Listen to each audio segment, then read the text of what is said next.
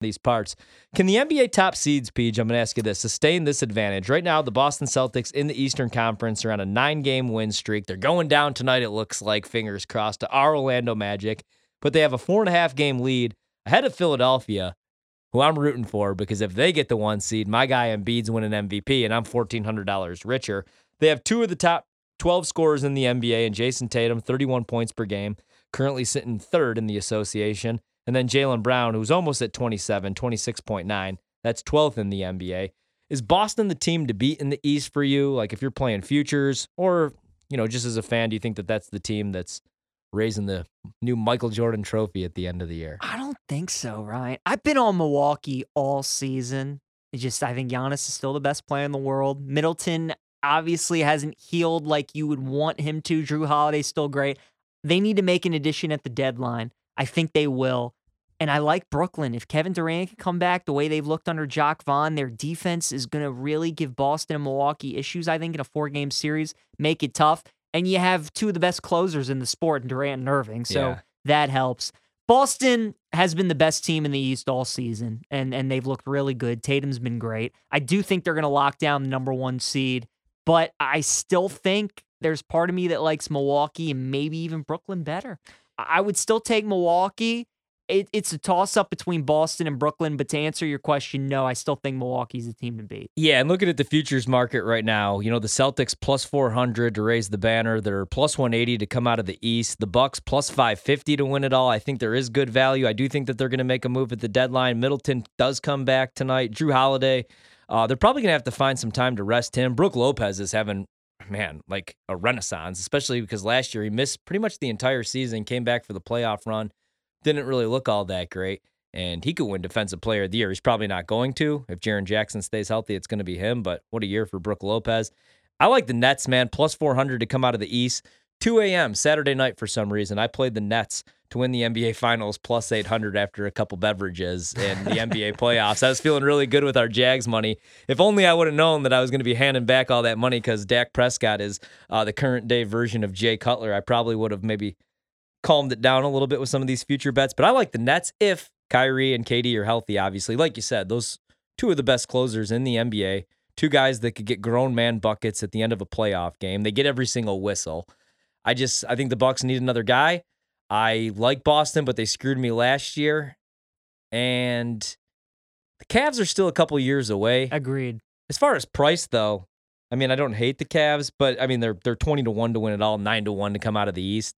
I just don't know that they have enough in a playoff No, series. I love. Donovan Mitchell, but I do too. No, they need one more guy. They they're another star away. They're close, but they're they're another star away. what about in the Western Conference? I still can't believe how good Denver's been because a couple years ago, you know, when I started doing these shows, people would say, "Well, there's really good uh, value on the Nuggets to win it all," and I was like, I just I don't see it just because in the playoffs, I don't think they're a good enough defensive team. You do have to play defense in the NBA playoffs. You don't in the regular season. And I love Jokic.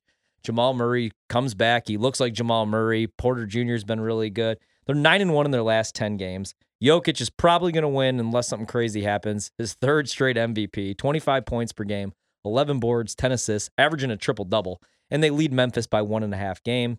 Uh, the next team is Sacramento in third place, six games back in the West. Do you trust the Denver Nuggets though? Because I just I need to see it to believe it in the playoffs, and I just haven't yet, dude. And that's that's the thing. I need to see it to believe it. Jokic is is incredible. It's a seven foot point guard out there. It's, he's incredible to watch. Their offense has been great. The defense has been good too. They have a great home court advantage. Obviously, trying to go to the altitude and beat them.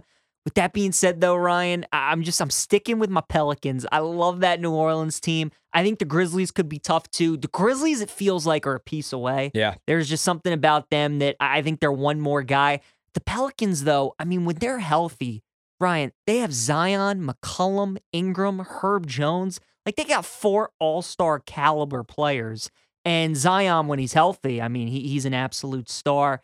I think Golden State, you still just you can't count them out, man. I know it hasn't been pretty. I know they're six and eighteen on the road this season, but all they got to do is get to the playoffs. And if they're healthy, you can't count them out. Same thing with, with the Clippers. I know that, you know, Kawhi and Paul George obviously missed a ton of time, but they, they still got a bunch of talent. Denver, is going to be the one seed in the West, I feel like. I think that's going to be the team. But we've seen in the West so often, right? Like how many years was Utah the one? Yeah. They get knocked out in the semis. You know, it just feels like another one of those kind of years. So I'm not a believer in Denver. I do think they're going to be the one seed in the West, but I don't think they're going to the finals. I completely agree. I actually played something in the West as well, and I played the Golden State Warriors plus 350, now plus 375 to represent the West just Yeah. because I love the regular season narrative. And I know we talked about this the other night and we said, well, could probably get a better price if they struggle, but I think eventually they're going to care and they're going to get right. And it's just like that's the NBA, dude. Because who's beating them in a seven game series out west? I still think Memphis is just too young. We'll see with uh, Denver. Um, but it's really, I mean, it's tough to bet against the Warriors. I did it last year with Boston, and it looked good when they had that 2 1 lead. And then all of a sudden, Andrew Wiggins became a superstar, and Jordan Poole looked like the best six man and eh, you know in the, in the NBA and Steph Curry put on a crazy performance and won MVP. I just think that they're going to figure some things out. I don't I think mm-hmm. the Suns are dead, man. I mean, Chris Paul looks old. Ayton Oh, and Monty yeah. Williams clearly don't get along and Devin Booker is if he's healthy, they're a 55 win team. If he's not, they're one of the worst teams in the league. You think Ayton gets moved at the deadline? I don't know. I think that they should move him at the deadline. I agree. I mean, get anything in return. Yeah. He clearly doesn't want to be there. He just clearly isn't a fit. I don't know. I just don't know that Ayton's like that guy.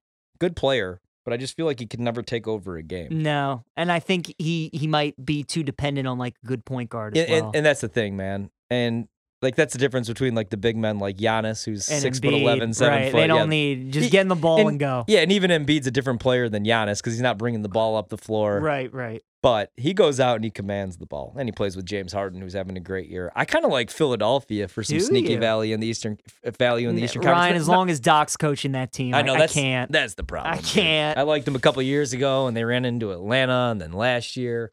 But uh, all I care about is Embiid winning MVP, or at least making it fun, so I have something to root for the final couple weeks of the season. Looking like Jokic is probably going to win it, but who knows? Trae Young tonight against the Bulls, four points, Oof. one of six shooting, 0 for two from three, two turnovers. That's against the Bulls, one of the worst defensive teams in the league.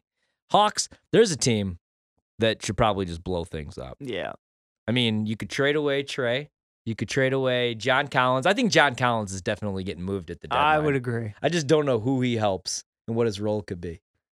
The trying to- Hawks, you know, that Hawks run to the Western Conference Finals is still one of the more, or Eastern Conference is still one of the more bizarre ones. Yeah, you know, it came out of nowhere. They upset Philly. That was just a weird one. Yeah, because you don't see that really in the NBA. No, you don't. And then I was like, all right, well, they're on the come up then, because that's usually how it goes in the league. Like the Grizzlies, for example. right. You know, you kind of sneak in. Maybe the next year you get to the second round, you win a playoff series, and then you kind of build off of that. But for them, they go all the way to the Eastern Conference Finals. They should have beat the Bucks. Giannis missed the final two games. Remember, it was Middleton and Jrue that beat them. Sure did. They got to play the Bucks without Giannis, and they had a lead in that series to go to the NBA Finals. Imagine if the Hawks played in the finals that year, and then just went back to what we've seen the last two years from them.